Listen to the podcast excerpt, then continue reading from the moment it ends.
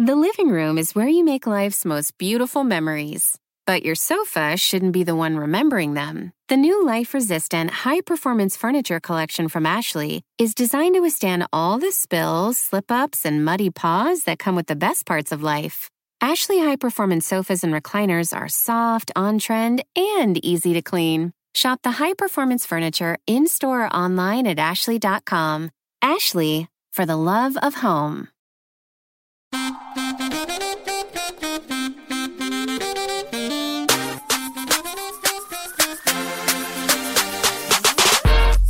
And we are back with an all new episode, all new year of Keep It.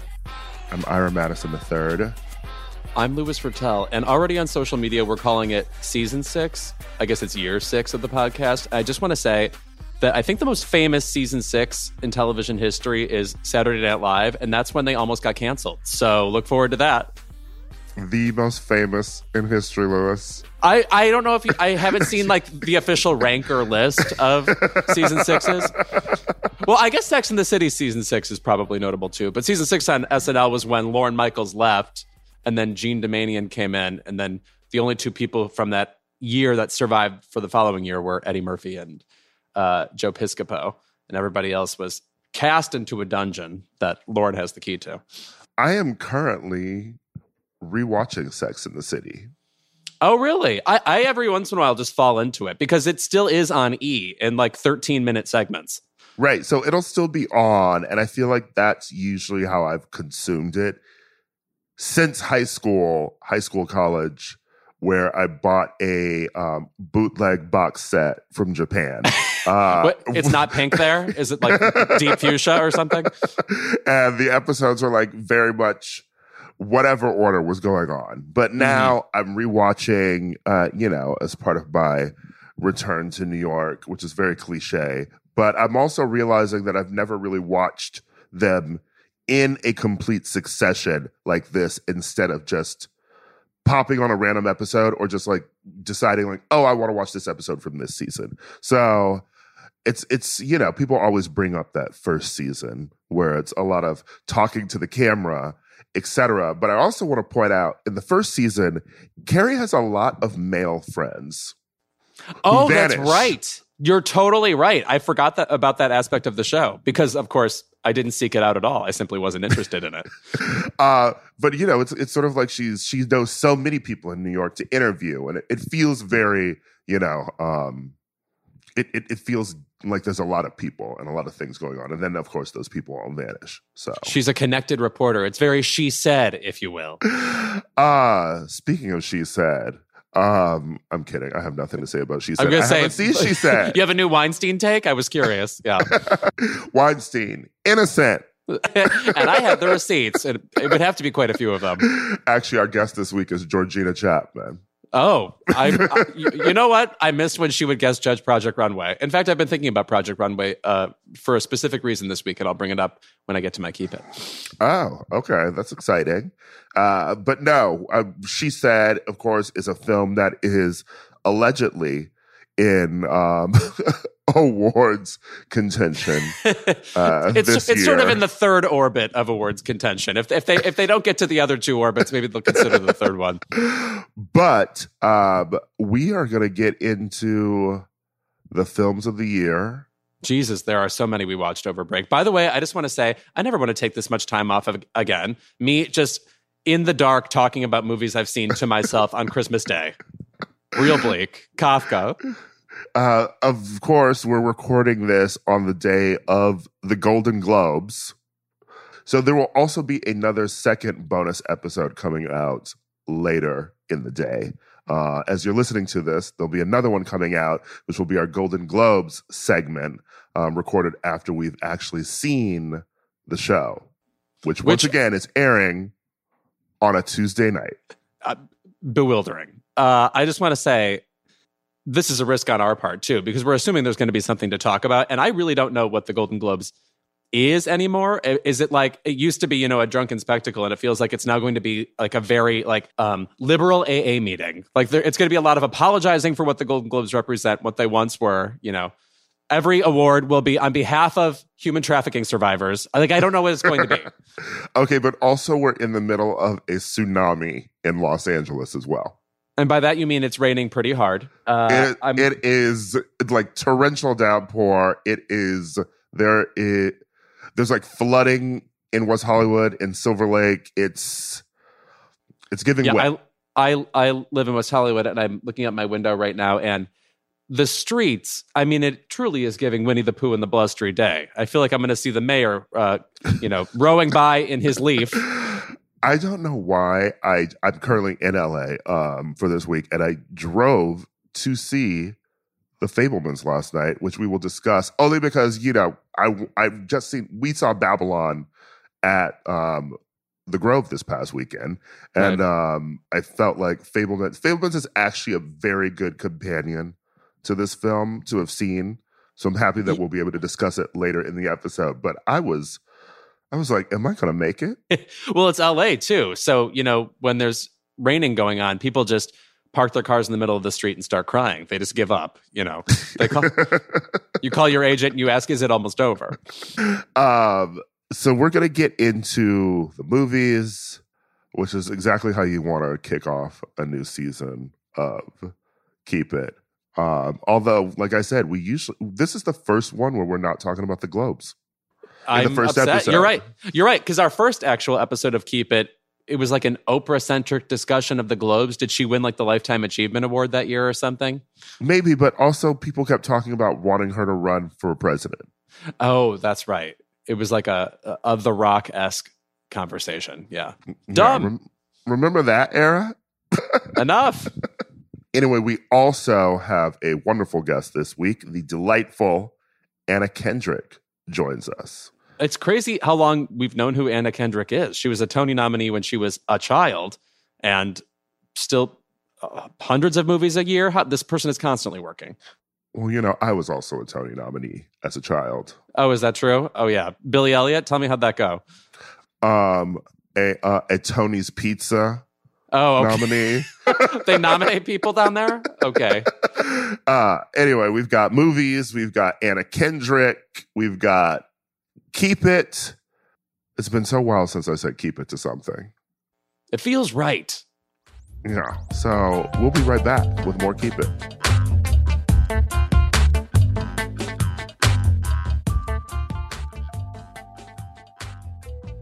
If you haven't seen it already, you need to check out the stunning artwork for our new podcast, Keep It. We wanted to give a shout out to the talented team who made it happen and helped the vision come to life, including my friend and iconic photographer, Stella Shaloni. Tune in every Wednesday for fresh episodes of Keep It, and don't forget to follow us so you never miss a thing. Grab your cape and strap in because X Ray Vision now has two episodes a week featuring expert guests and unique analysis, hosts Jason, Rosie, and Cody journey their way through the hottest pop culture topics and test your fandom knowledge with panel discussions on your favorite franchises. Get ready for deep dives and more with X Ray Vision every Wednesday and Friday. Don't wait. Tune in now wherever you get your podcasts.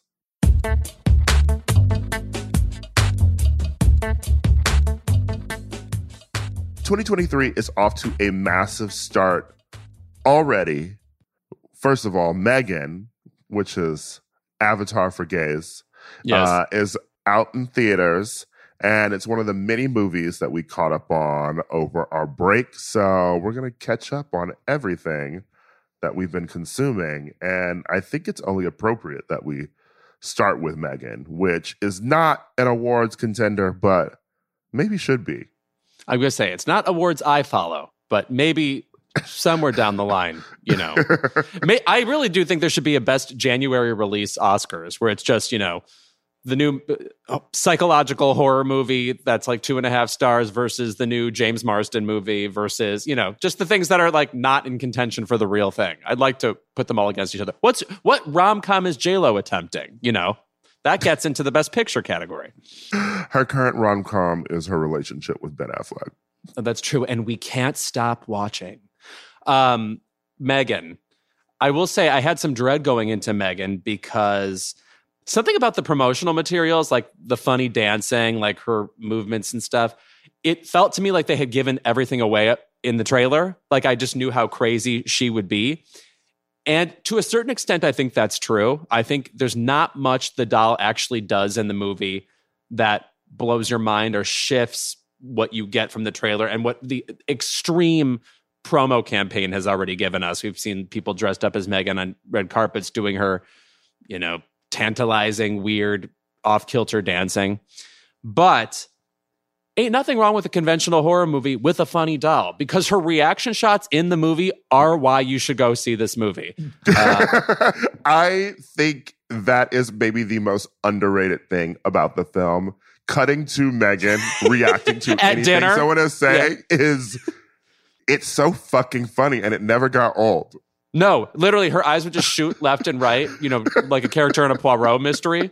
And it was funny every time. I truly, I would actually compare it to uh, last summer when we had Isabelle Huppert on. She was promoting a movie called Mrs. Harris Goes to Paris Mm. with uh, uh, uh, Lesley Manville. And the thrill of that movie is there's like, you know, lovely dresses in the movie. It's a fashion centric movie. And you get to see Lesley Manville reacting with delight and awe to everything. And Megan is the same way. These things unfold, except it's a horror movie. And then you get to see Megan, who is raising an eyebrow or looking to the right or, you know, furtively pr- planning a murder. And you all see it on her face. And I think what's actually a highlight of this, as opposed to Child's Play, which, you know, this movie isn't Child's Play, by the way. Child's Play is a masterpiece of the genre uh, and also is much gorier.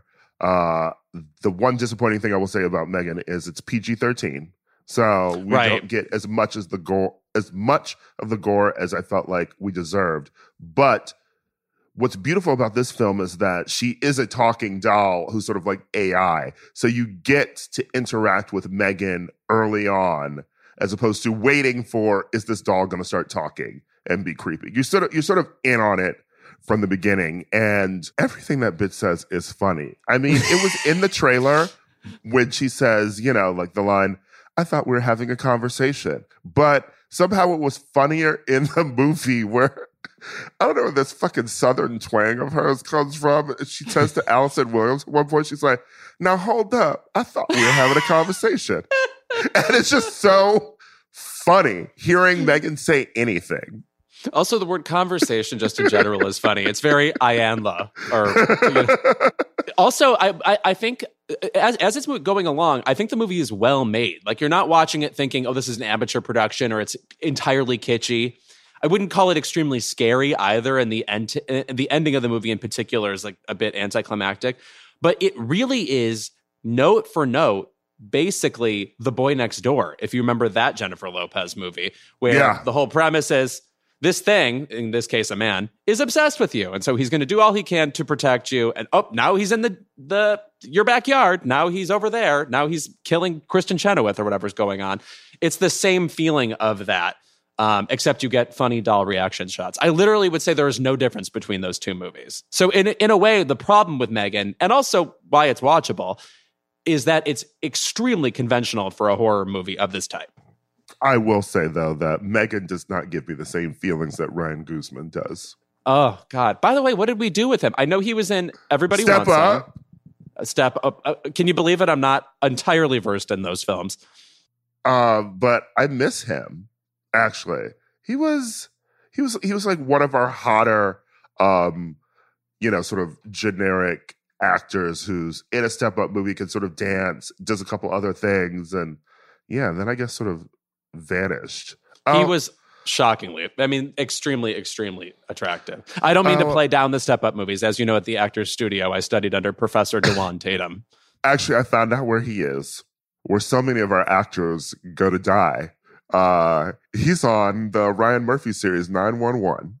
Oh, I was going to say, is it a streaming series I've never heard of? But that's always a possibility. This I've brought up this theory before. You're, you know, you think of some actor you're obsessed with, and you're like, God, it's been three years. What happened? It's like, I'll tell you what happened. The Stars Network. They're doing a long time show there.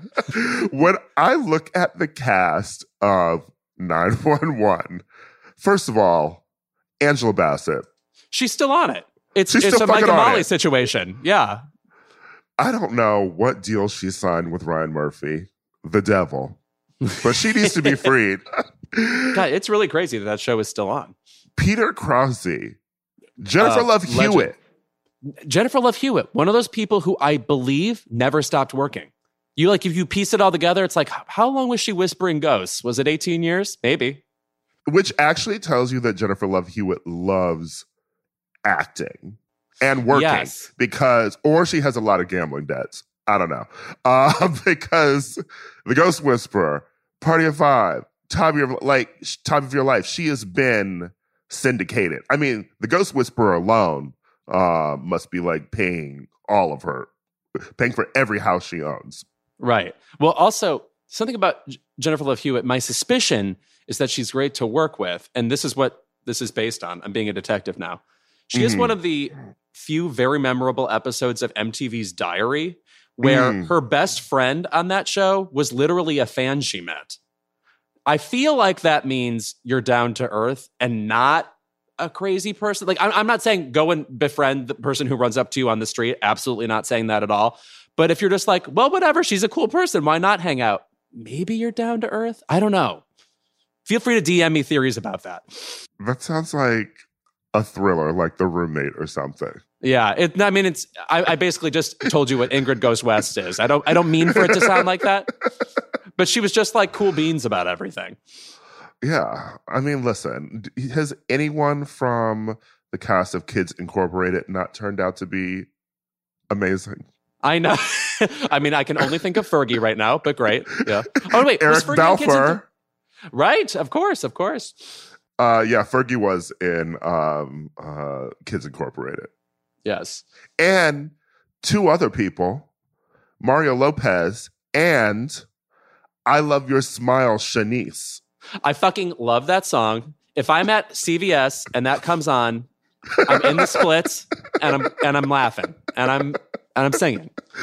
She was also it in that video too, giving you like that full like 45 tooth Mentadent grin. Yeah, I'm, I'm I miss Shanice. Come back to us. Great song.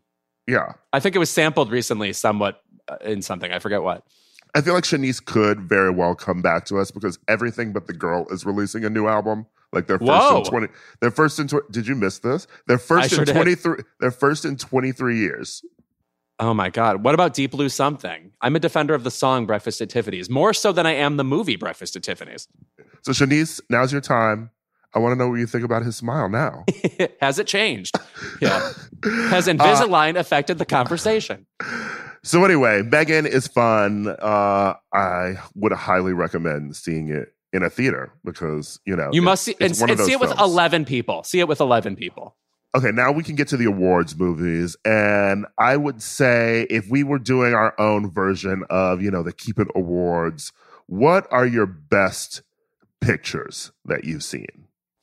Okay, well, we've discussed Tar already. I think Tar is still my number one in terms of a movie that leaves you w- with questions in a really good way, really intentionally. Um, there's so much that's mysterious and surreal about the movie, but it's all in the service of getting in this main character's head. And she is just among the kind of deepest and hairiest characters we've had on screen in like 10 years. So I have to say it's my number one. I did enjoy Aftersun, which have we talked about that? We have Paul not. Mescal? I have not seen it yet, but I am quite familiar with Paul Mescal and his legs. Yes, right. And uh, they're not normal people legs. You know what I'm saying? Now, Uh, two things about Paul Mescal. One, he's going to be in Merrily We Roll Along, which um is not a great Sondheim musical, and I kind of wish it would die, but I'm here for him singing. yeah. Uh, And- and, also, he's taking over the role of Blake Jenner, just to bring this back to Everybody Wants Some. But and he Yeah. will spend 20 years filming this. This is that uh, movie with Beanie Feldstein that's supposed to take 175 years before we get just the right musical we need. Yeah, Richard Linklater. You Yes. know, um, I think my friend Juan said something about Richard is going to die in the editing booth. Right. I, I mean, he has no choice. These projects are like seem like um, labors of Hercules. It makes no sense. The other thing about Paul is that he has been spending a lot of time with Angelina Jolie. Right, which of course you and I are going to support. Uh, apparently Phoebe Bridgers is now out of the picture. Maybe. Uh, but he is an awesome actor. Also, it's interesting. He's like sort of out fringe for the best actor conversation this year. And it's because this is a movie that is not um, in your face. It's a very unassuming film in certain ways. It's an emotional movie that draws you in. And it's also a movie where you're piecing it together. And it's only at the very end when you're sort of clear on why you just saw the sequence of events that you saw. And it's uh, uh, tender and uh, tough in a way. But man, he is just great. He it, it, the kind of actor who doesn't look like they're trying at all, even though they're doing so much. He's he's like sort of the quintessential 2023 actor right now. Like awesome, just n- sense of normalcy and reality about him, and it draws you in, and it doesn't feel contrived in any way. I don't know. He's just really right. Yeah, I'm a big Paul Mescal fan, and I'm also looking forward to him being in Gladiator, the sequel. I'm don't think I've wrapped my head around the fact that we're getting a Gladiator sequel. That whole era of movies feels very dead to me. It's like if we got a sequel to Iris or something. Jim Broadbent, come back to us. Yeah. Uh, I would say that um, one of my faves this year is, and I know that you didn't love this as much as I did, uh, if only from your tweets, but um, Banshees of Inisherin. I I enjoy it. It felt like an elongated short story to me. Like we could have handled it in 45 minutes. But uh, the, the the thing where, where I differ from the conversation is that I do think Colin Farrell's really good at it. I think he's better in After Yang, and I also think the two other main characters in it outshine him in the movie, which are Bre- Brendan Gleeson, who weirdly has never been nominated for an Oscar, playing a curmudgeonly man who, in this Irish town in the uh, I think the 1920s, uh, basically uh, this isn't giving anything away. It's in the first part of the movie. Is just sick of hanging out with Colin Farrell. He's sick of seeing him, and it begins with him saying, "I don't want to see you anymore," and they're just friends, and now they're not. Then uh, Colin Farrell's sister in the movie is played by an actress named Kerry Condon, and I kind of can't explain Icon? what this woman does. I can't explain how she does it. I, there's not one part of her what she has to do on screen that's like weird or demanding, and yet it's so full of life and so en- enchanting. And if this movie didn't have her, they it would be a completely different movie. She's excellent. Would wouldn't mind if she won Best Supporting Actress this year. I think that that's actually why I love Martin McDonagh and I've always loved him. Um, and I've forgiven him for three billboards now. I was say uh, I do think that is one of my disappointments of the decade. Three billboards. Yes, uh, but I think it comes from him being a playwright too. You know, it's just that character in, in like in any other sort of like writer's hands would just be like Colin Farrell's sister, and she's just sort of there to like say a couple sassy things and then leave. But there is so much to her character from even the short amount of scenes that she's in. It's just like a, a, complete arc and a complete sense of like longing and a complete sense of how she fits into this community um, and how she fits into these people's lives. You know, even like from interactions with other people at the pub, like how they react to her, like it shows like how well they know her. I just mm-hmm. think I think it's a really beautiful film. I do agree that it's sort of he's sort of like taking his time with the film. Like it's longer than it needs to be. But I will also say that, you know, like I never really mind hanging out in the worlds that he creates. Yeah, I mean, if you're if if you're going to spend too much time any one place, it better be you know idyllic Ireland. You know, it better be yeah. yeah look, it better look like an illustration on a box of pastels, which and is what Barry, this universe is. And Barry Keoghan was fantastic. As always, he comes on screen and just like your body folds in on itself because you're like, this man is capable of too much creepiness. What am I about to get into? that fucking movie, Killing of a Sacred Deer, it hasn't left me. Yes, that and he really he really stole Cillian Murphy's game, didn't he? You're right. Every once in a while, you it does feel like you can see when one actor takes over where another one was. And I always say this in regards to Michael Shannon taking over the Christoph Waltz spot. It feels mm. like we just stopped one, began another. um, what else did you love this year? Okay, Film-wise? well, this is this is very borderline in the awards conversation. In fact, it, it, it's not even fair to say that it's it's out of the conversation. But guys, I thought I Want to Dance with Somebody was good. I did too. I was. I am. First of all, the entire movie is Naomi Ackie. She, she is she was great, phenomenal. Yes. Why are people talking about her? That she absolutely summoned Whitney Houston and we gave her the hardest parts to do, which is recreate this concert footage. Now, I'm not saying every time I watch a biopic, I want to see, you know, millisecond by millisecond recreations of famous moments in this person's life. But she really brought them out. I was watching, you know, that AMA's performance she slayed, that the Super Bowl, one by one, you really the, the, Whitney Houston moments lined up and they were believable. I loved her dynamic with the actress who played Robin, who was also amazing. Yes, her wigs, criminal. her suits, but they were at the time. awful. Yes. yes. but she's yeah, she's like a fucking star. She was lip syncing for her life. Okay. Yes. like, con- congratulations. Like, she's the winner of this challenge. Like, I would love for Naomi to be nominated. I think she's fantastic in the film. I think that, you know, she, it's an example of her really sort of carrying the film. Uh, this is another outing from Kasi Lemmons, And, you know, we've had Kasi on Keep It. Um, and I think she's so smart. Um, and obviously, she directed one of our favorite films, Eve's Bayou. But yes. the official I, film of Keep It. Yes. but I will say, she still has not directed anything like Eve's Bayou since. You know, because well, this it, movie was it was it was giving it was giving pedestrian.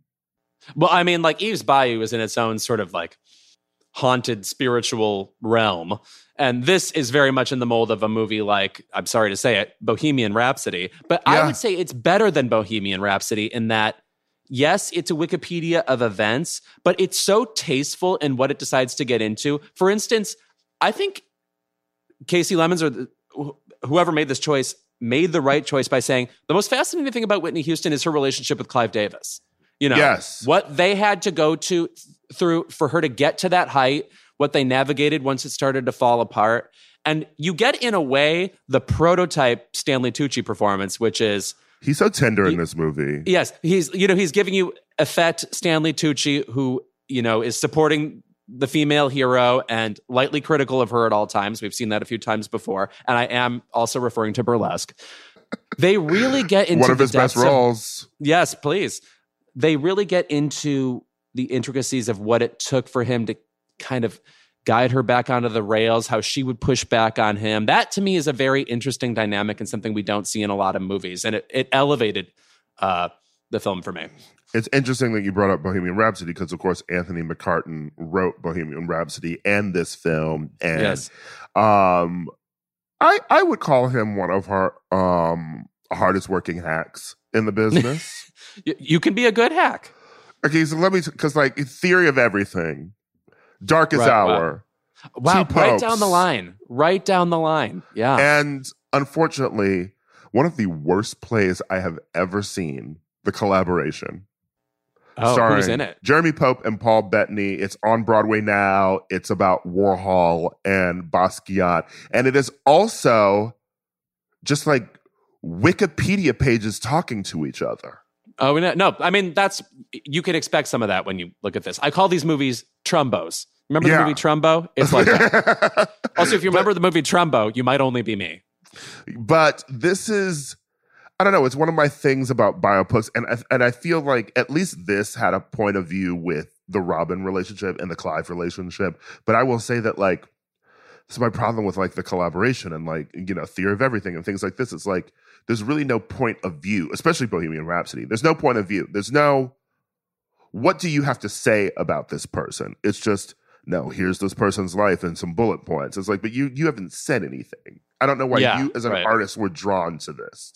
And also because of that, the movie then feels extremely safe too. You know, like I, I would compare Bohemian Rhapsody to the movie J. Edgar, where it like walks up to wondering what was really going on with J. Edgar and the cross dressing, but then sort of averts its glance and then walks another direction and doesn't really say anything. Like Bohemian Rhapsody had some explicit indication of like, oh, he's gay and like here's what was going on in his life, but it also just felt like the other band members were responsible for making it a very anesthetized film ultimately. Oh. Unfortunately, the collaboration is also being filmed. So, wow, you lose again. When we're back, more of what we've been watching on our break.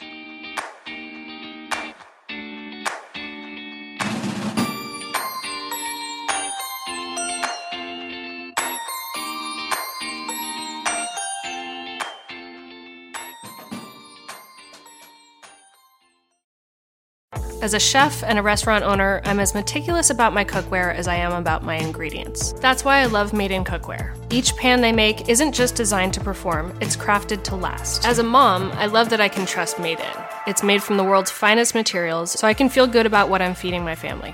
I'm Chef Brooke Williamson, and I use Made in Cookware. Shop chef quality pots and pans at madeincookware.com. Keep It is brought to you by Barefoot Dreams. Louis, Yes. When you see footprints in the sand, that was when I carried you in my Barefoot Dreams robe. Now, is that a Leona Lewis song? no? Uh, if you want to bring coziness into your life, you turn to Barefoot Dreams, especially now as the brand is celebrating their 30th anniversary. With those 30 years of coziness, Barefoot Dreams celebrates being the originators of everyone's favorite luxe home blanket. And while many have attempted to duplicate their blankets, robes, and more, Barefoot Dreams' fabrication and quality cannot be replicated, so don't believe the dupes. Girl, this blanket is it. I effing love this blanket. I'm thinking about it right now, and I want to jump in my bed, which is sponsored by something that we'll do another ad for momentarily. Get ready. There's a reason why Barefoot Dreams has been on Oprah's favorite things list six times. Jesus, get a life, Oprah. My God. Dressing head to toe in Barefoot Dreams is the key to comfort, as their collection of ultra soft robes, loungewear, and accessories are made with premium materials. Their products make the perfect gifts, too. Uh, I throw this thing on. I wear it like a shawl. I look exactly like Ellen Burstyn. And I am the coziest a human being can be. Because, by the way, it's still that time in Los Angeles where it's like pretty mild outside and then your apartment is cold. I can't explain mm. it. I don't know things like basic science. For Keep It listeners, you can get 15% off your first purchase at barefootdreams.com with the code Keep It 15. Don't miss out on Barefoot Dreams soft, soothing fabrics that will bring luxury to your life. Black Stories, Black Truths is a celebration of blackness from NPR and how I live my life every day. Oh, I'm glad to bear witness to it. Each of NPR's Black voices are as distinct, varied, and nuanced as the Black experience itself. In the Black Stories, Black Truths collection, you'll hear stories of joy, resilience, empowerment, and creating world shifting things out of a struggle. It sounds like you at Coachella. I'm already tuned in. Every episode is a living account about what it means to be black today, told from a unique black perspective.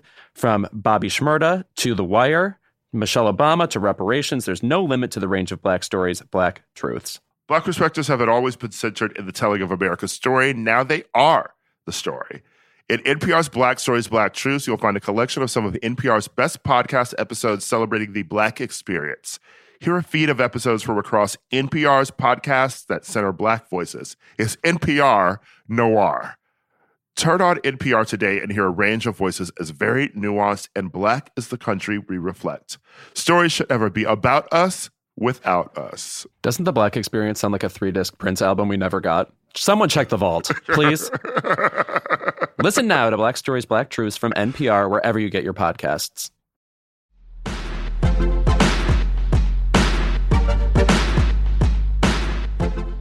And we're back with more movies chat.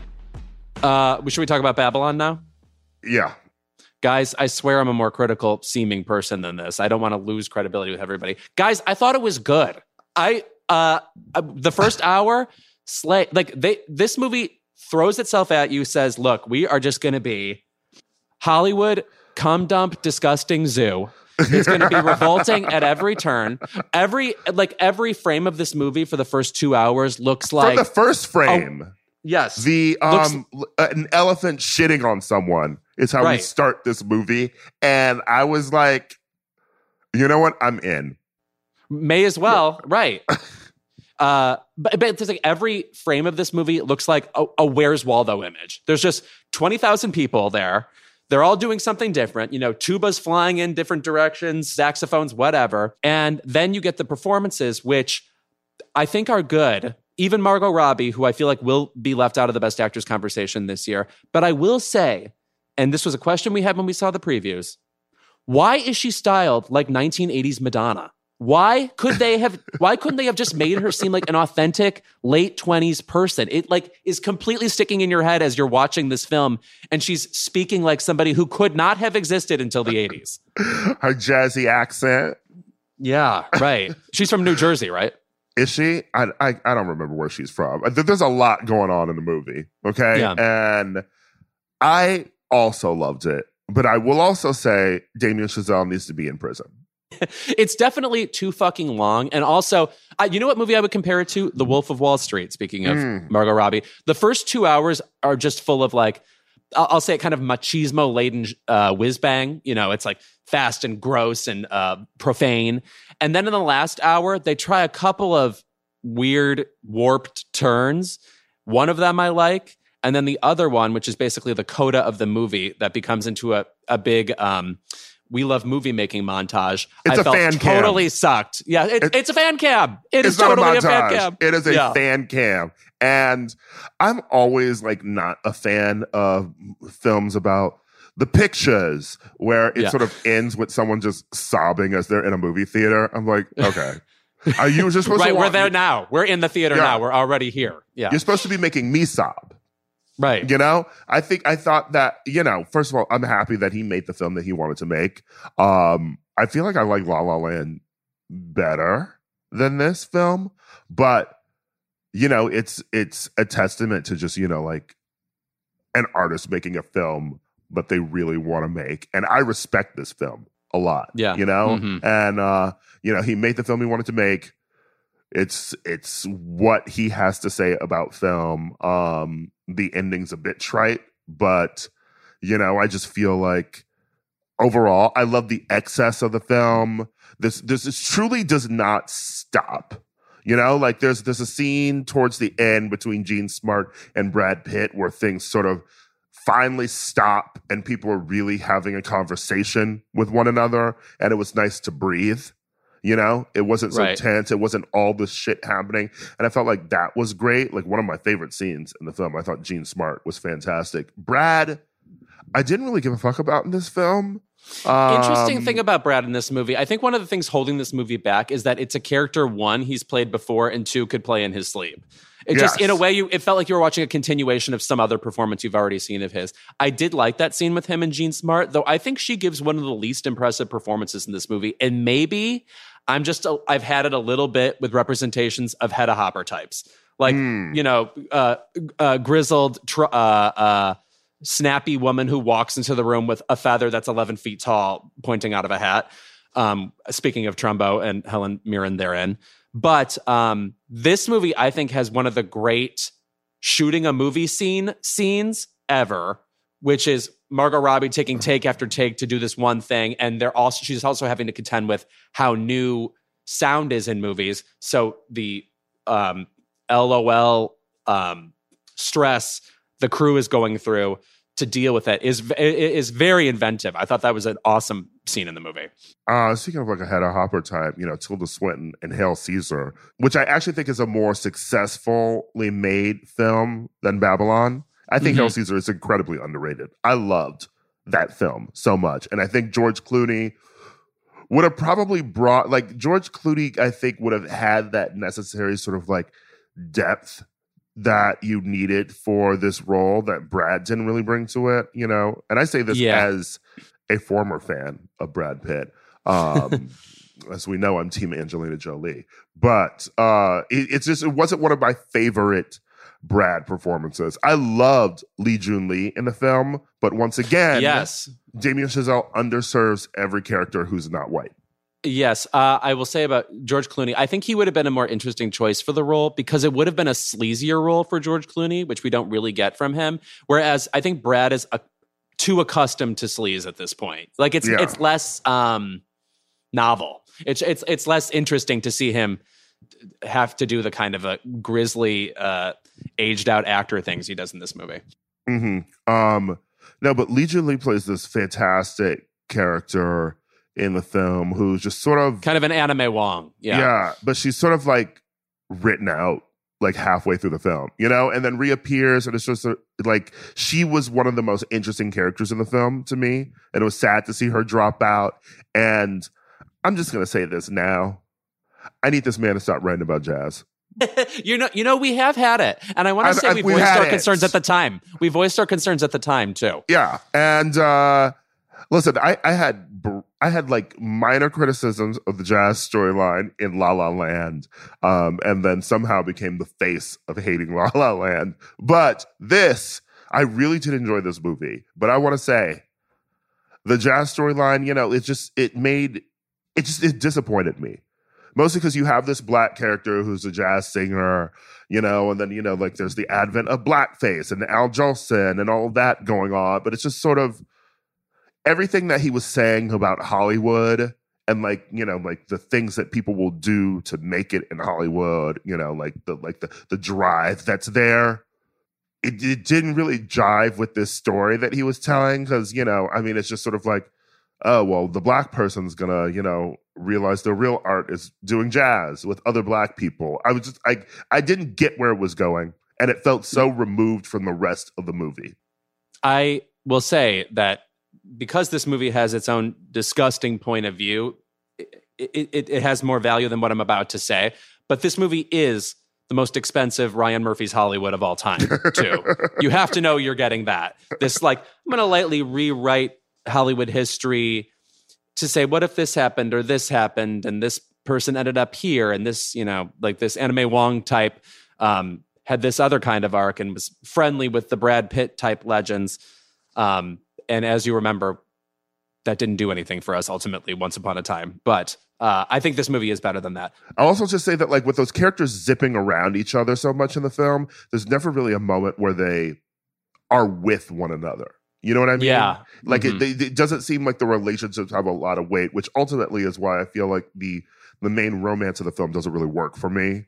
Yeah, the main relationship in the movie, which is Margot Robbie, this burgeoning star, and Diego Calva, who plays uh, th- this guy who basically walks onto a set hoping to get a job and what happens to their characters throughout the movie they basically they sort of intertwine they're sort of good friends and then they need each other at random moments but yeah yeah it's, it's sort of a sparse relationship yeah um anyway i really i really enjoyed this movie and i would say that um a counterpart to it is the Fabelmans which Another is sort we of love also, movies movie. Yes. Yeah, which you know, um, Spielberg loves a We Loves Movies movie, and surprise, surprise, I loved it because you know what, Spielberg's good at what he fucking does. I I like the sentimentality of the how this young character, this boy, who I guess is Steven Spielberg, comes into being a, filmmaker, and I liked, and Spielberg always does this well how the kid has a clear but very small window into adult problems. Like they yes. captured that well. Like I'm reading what's happening to my kind of kooky artist mom and what's happening to her relationship with my dad and this other guy who's in the picture and I'm figuring out what it all means to me. But I have to say, I think the movie falls apart because you need to just be invested in the fact that this is what created Spielberg. Like that has to be the thrust of the drama for you. Otherwise, it just sort of felt like yeah, this kid's growing up in the suburbs and sometimes life sucks a little bit. I don't know. I, it, it felt like it was very low stakes for me. And also, among Michelle Williams' performances, somebody else said this and I can't remember who. I apologize. I, they said something about Michelle Williams' acting that rings true to me, which is she's a brilliant scene partner. When somebody's being like a dick to her, she like knows how to emotionally respond to that really well or like mm-hmm. be in a great two person scene. Think of her in at the sink in Brokeback Mountain or when she has that confrontation with Casey Affleck at the end of uh, Manchester by the Sea. But here, I think she's supposed to be playing an odd bohemian artist type who happens to end up being a somewhat conventional suburban mom.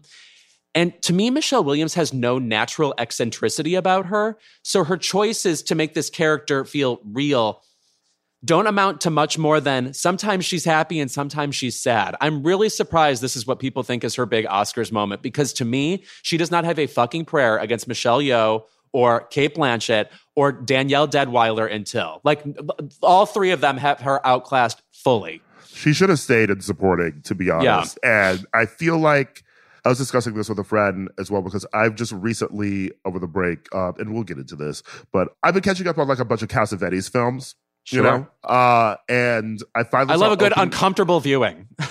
well, I finally saw opening night for the first time, and you know, oh, like a Gena Rowlands like sort of fucking masterpiece. But that is what Michelle was giving. She starts the movie at a 15. Yeah. And I feel like unfortunately, like Spielberg has to catch up with her performance. Yes, yes. You know, um, she's what you said about like her being a great scene partner, but doing stuff on her own is sort of just not working in the film. And I think that's it. Like she just the movie starts and like Michelle is just doing a lot, you know, and eventually she comes down to earth with the relationship with Seth Rogen and the disintegration of her marriage with Paul Dano, and then of course, you know, um, her relationship with her son. I will also say that Gabriel LaBelle is fantastic in this film. And I'm like, really looking yeah, I'm really looking forward to what else he's gonna do after this. Yeah, it's a hefty role. I mean, he's playing, you know, our eyes into the movie and also a kid. And I, I just in general, I think in the past 10 years, kid actors have just really improved and dropped what my our general feelings about precociousness. I feel like those are going away a little bit, you know. Yeah. Not everyone Well, has that sort of Iain Armitage sheen over them. Well, he's also 20. All right, he's an adult, yeah, functioning yeah. now. But um, I mean, Spielberg's also just still good at finding like young talent, you know? Right. Uh, Oh my god! If you have, if I mean, if you haven't seen the footage of Henry Thomas trying out for ET, and you can hear, and he does this incredible um, tear-strewn thing to get into the movie. Spielberg's response to him is just unbelievable. He's like, "Okay, kid, you've got the part." Like almost afraid of him. It's really fun. But I will say uh, something I liked about this movie. So Tony Kushner is the screenwriter on it. It gets into uh, an anti-Semitism storyline, which I think is great and adds real depth to the movie. But then there's this whole segment where he's bullied at school, and he shows up the bully by creating a film that has him in it. The bully's response to that, which is heated and strange, makes no sense to me. And my guess is it really happened to Spielberg in real life, and he tried to get it on the page and into the movie because he felt it was such an unusual experience. But as a piece of story in this film, it does not work for me. And it's not emotional, and it's just strange. I would posit that maybe some of that happened to Spielberg. Maybe some of it happened with Kushner, Mm. if only because that scene felt like a gay coming of age film. And Yes, I thought yes. the, there was a scene where I thought that this boy, the bully in school, was going to kiss him. Yes, right. Like, oh, you, you you've uh, you've seen through my rage, and guess what's underneath? A I'm a tender faggot. homosexual. Yes, I'm a faggot. He screamed. but it that's where it seemed like it was going and i think that would have been an interesting story and i also now think that i need like spielberg has done every like coming of age film you know you know i think I, we need a gay one You're right. and Actually, I'm upset.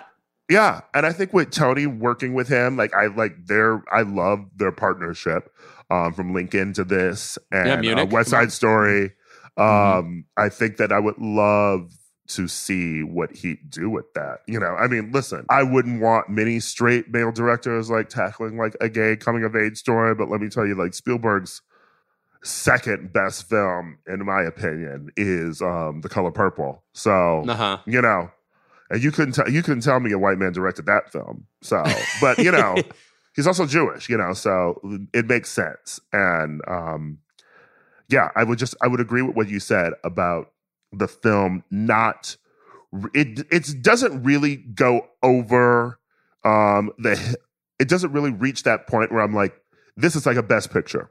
And it's not Mhm. even in the best uh like in the top 10 of um Spielberg's films, but No I way. do think it's it's just always nice watching a film of his because he knows what he's doing, and it's always nice to know that like you're in the hands of a director who's going to tell you a story that's going to move you. I was moved, Yeah. whether or not no, no, no. it, It, feels all professionally completely done. works. Yeah. Um, but I also I just also think his lastly his filmmaking in this film is great. I mean, talking about Babylon, the scene you know with Margot Robbie and the tears, I felt like a lot of the sequences where Sam Fabelman is making films w- were my favorite parts of the film.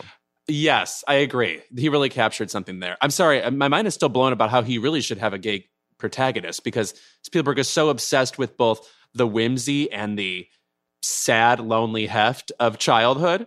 And how better to realize both those things than to get into a, a character coming out. Anyway, he should do that. Yeah, let me tell you something. Being gay in childhood is a sad, lonely heft. Thank you for that one page monologue that I read when I'm trying out for the fall play. Thank you. Any other performances that you really loved this year? Uh, uh, sorry, yes, performance. Uh, I brought up Danielle Deadwyler in Till, which I finally saw. Now she's so fucking good. Jesus Christ! First of all, who are you? You can't just be good like that. I have to know. I have to be prepared for the talent you're about to bring. When I have no like coordinates to put me on the earth you live in, I'm, I get very confused. Um, so Danielle Deadwyler plays the mother of Emmett Till, a slain uh, child, and as the movie begins, you know you're going to get like uh, the trauma performance. You know you're going to get the the woman being like, "Why did this happen?" It's it's going to be horrible to watch. You know, harkening back to the Thirty Rock parody, "Hard to Watch" with uh, Tracy Jordan. I did not expect what this movie really is about, which is it's a lot like the Meryl Streep movie A Cry in the Dark, which is a movie about a woman who is being perceived constantly by the media and her steeliness and her resolve to tell a particular story about something that has happened to her and her family and represent that well and not give people sort of what they expect basically even even if it would be in in their idea in her best interest. Um i was just blown away. It's it's such an impossible performance. It's uh, the amount of devastation in it is like impossible to comprehend and just what she does and how how you it, you're locked into her thinking every step of the way. I'm always so impressed when people can do that. Um, a, a, performance I think that is not at all like this, but reminds me of that is Saoirse Ronan in Brooklyn. It's a that's a movie about a woman making decisions, and you famously you love women li- making decisions. That's please women Sarah talking. Polley. Sarah Polley, where's the movie Women Making Decisions? please, yes. Um, a movie I liked, by the way, kind of forgot about, but I liked it. Um, yeah, I just you're you're so locked into what's going through this woman's head. That's all I can say. It's fabulous. So that's because I, and fabulous is a crazy word for this movie. It is so hard to watch certain times. That's because you don't like women talking, Louis. You like women thinking. yes, right. Silently thinking. You know, you want to yes. see their face. Uh, I want it to be like Garfield, where we see the thought bubbles, though. Yeah. well, listen. One thing about Mamie Till is she loves lasagna.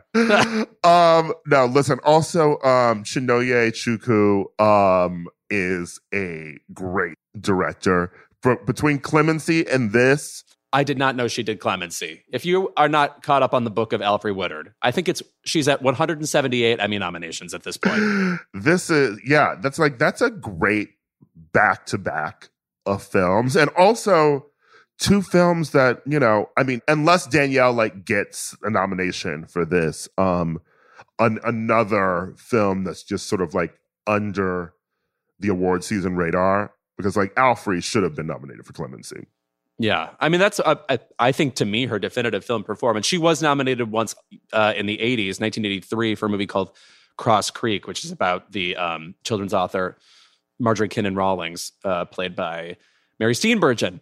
But uh, anyway, yeah, t- I mean, all I can say this year is Best Actress is basically the only real production we have going on for the Oscars because the, the Cate Blanchett component, the Michelle Yeoh component, and the Danielle Deadwyler component. These are three very disparate performances. You, you can't compare them in any way. So voters have a real extreme and uh, kind of strange decision before them. I'm really looking forward to it. Uh, I would say I really loved this year um, Taylor Russell in Bones and All. I did not I love her in great. that movie. I thought he was great, and I thought she was not good. But um, I I felt like she got that signed that character that day to me not not a student scene yeah. at DePaul. yeah. I tried out for DePaul, failed, by the way. Anyway. Uh, I liked her. I really loved um, Nicholas Hoult in the menu. But Nicholas Hoult, I did not know he had that level of douchebag in him. Uh, this is not my opinion. Are you not watching stealing. The Great? I guess not. Oh, I, nope. I've never seen it. So you're right. I'm missing something. He is. Um, so I loved him in The Favorite. Yeah. Funny in that. He's so funny, and he plays like a dumb asshole douchebag in The Great too, which is like really fantastic. And did um, not I did not care for the menu, other than Ralph Fiennes is one of my favorite actors. But I will say, Janet McTeer slayed it. Loved her as that character, as like the the sort of pretentious restaurateur. Yeah, she was really good. I liked the menu, and it sort of reminded me a bit of. I saw it right after Glass Onion, uh, Mhm. and I would say that you know, like Glass Onion, um, as an ensemble piece, gave the characters like a lot to do because you know, like it's a murder mystery, and I would say like that was sort of one of the downfalls of the menu. You sort of got brief flashes of who these characters were, you know, just to move the story along but I don't really think ultimately you learned anything about these characters and like Right. the ending the ending feels like completely false to me. True. I think the problem with the menu is it feels like a Twilight Zone episode to me, where the twist where you learn what's really good going on should be the end of the movie. And then unfortunately it goes on for another hour where you're already like locked into the twist and sort of ambivalent about what occurs afterwards. Um, Glass Onion, which maybe we talked about before, but quickly I will just say um, lo- I've seen it twice, loved it, watched it with my family, good family viewing. I do think the movie has a slight problem where it goes from setting up the mystery to explaining the mystery. There's very little time in between where you're actually in the mystery. That said, everybody is well cast, and it was nice to see Ed Norton playing, you know, a rich D bag. Yeah, the, the the mystery element of it was lesser than in Knives Out, and I think that Knives Out edges out Glass Onion, um, you know, as my favorite. But I really had a good fucking time watching Glass Onion in theaters, which I Yes, hunted definitely. down to watch in Milan, um, because I was like, I want to see this movie in fucking theaters. Lastly, my favorite movie of the year was Triangle of Sadness. Oh, uh, what a, I mean, what a trip! The movie should be called "What a Trip." Um, That's every Östlund film, though. Like the square, Yeah. Force majeure. It's like you you go in with like a concept of what the film's about to be, and then an hour in, because these films are always long. An hour in, you're like, oh no, wait, this is a completely different fucking film. Yes.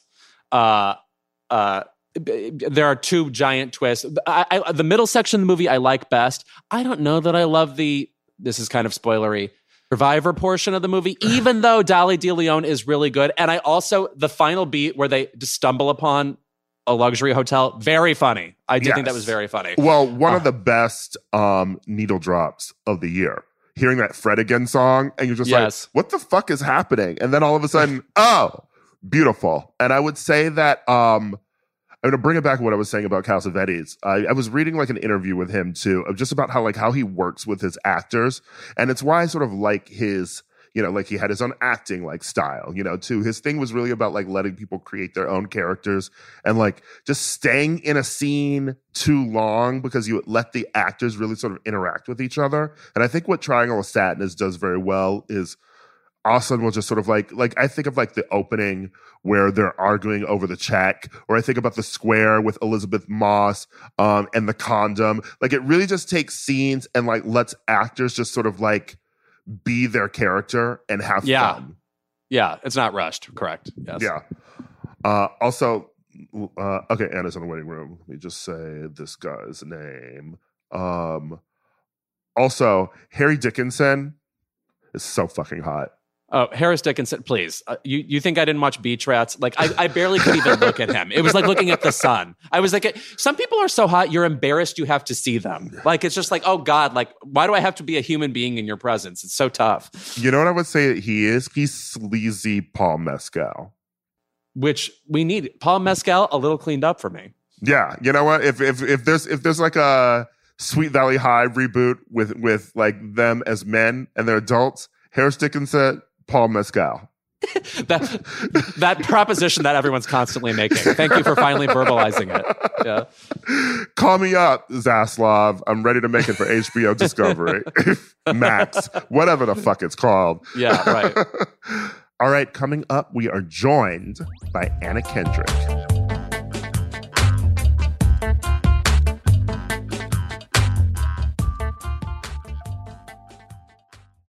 As a chef and a restaurant owner, I'm as meticulous about my cookware as I am about my ingredients. That's why I love Made in Cookware. Each pan they make isn't just designed to perform, it's crafted to last. As a mom, I love that I can trust Made in. It's made from the world's finest materials, so I can feel good about what I'm feeding my family.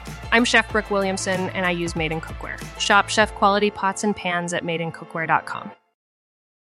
Whether you're a morning person or a bedtime procrastinator, everyone deserves a mattress that works for their style. And you'll find the best mattress for you at Ashley. The new Tempur-Adapt collection at Ashley brings you one-of-a-kind body-conforming technology, making every sleep tailored to be your best. The collection also features cool-to-the-touch covers and motion absorption to help minimize sleep disruptions from partners, pets, or kids. Shop the all-new Tempur-Adapt collection at Ashley in-store or online at ashley.com. Ashley, for the love of home. Hey everyone, it's Ted from Consumer Cellular, the guy in the orange sweater, and this is your wake up call. If you're paying too much for wireless service, you don't have to keep having that nightmare. Consumer Cellular has the same fast, reliable coverage as the leading carriers for less. And for a limited time, new customers receive their second month free when they sign up and use promo code MONTHFREE by May 31st. So why keep spending more than you have to? Seriously, wake up and call 1 888 freedom or visit consumercellular.com. Taxes, fees, and other third party charges will apply. See website for additional details.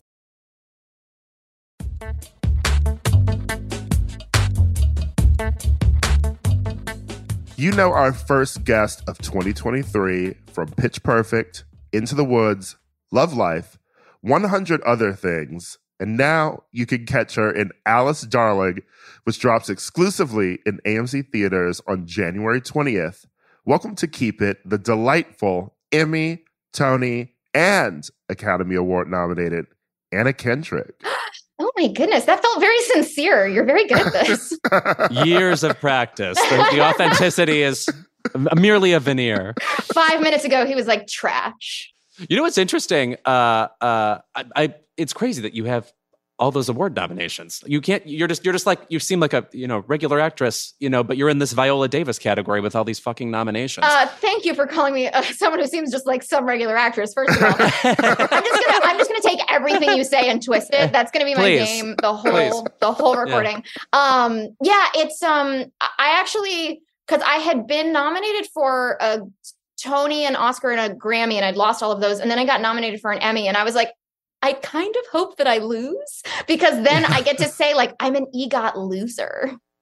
That's. I, Which I, if I'm not I mistaken, is there was kind of funny. Yeah, no, if I'm not mistaken, Lynn Redgrave is for the longest time was the only person to be nominated for all four and not win any of them. So you would be joining very slim ranks.